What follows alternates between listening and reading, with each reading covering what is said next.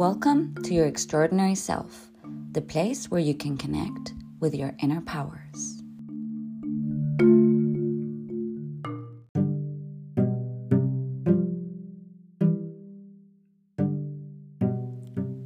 Have you ever felt like you're in a negative cycle that is unbalancing every aspect of your life and don't know how to get out of it? I'm going to share with you an interesting practice to help you with that.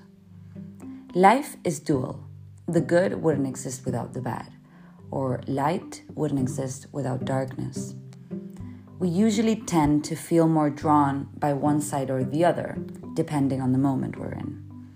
And it's totally normal to feel and understand the lower negative sides to be able to appreciate the highs, the positives, and the easy sides. What is crucial is that we find balance we can regulate our lives to find that balance.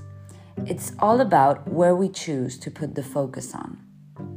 For example, when you're exhausted, you need to rest more than normal.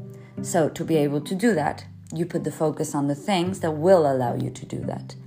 Once you've rested enough, you find that balance again and you can go back to rest a normal amount of time because you're a normal amount of tired.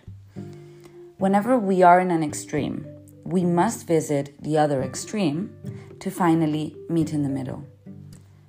When it comes to our negative minds, we don't do that. Think about it. Something negative happens, and we suffer it so much. We overthink about it for weeks. We cry or get angry. We can't function until it's solved, and we tire ourselves out doing so our energy is 150% focused on the negative. The problem is to balance ourselves out from that, we would have to do the same with the positives. But we never do that. Something good happens, and we're like, oh, that was great. Maybe you tell someone or celebrate it for a moment, but then life goes on and you forget about it. You want balance? Either you don't give energy to the negative the same way you do for the positive, or you have the same intensity when something positive happens. Practice this for a couple days. You get an email from your boss that is annoying you, and you give it, let's say, five hours of your energy, thinking about it and being annoyed. Okay. When this is over and something good happens, as insignificant as an annoying email.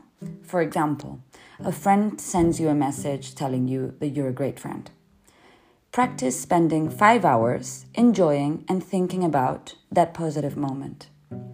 Little by little, you'll realize that it's not about how things are, it's about how we are and how we look at those things. Change your mindset and you'll change your life.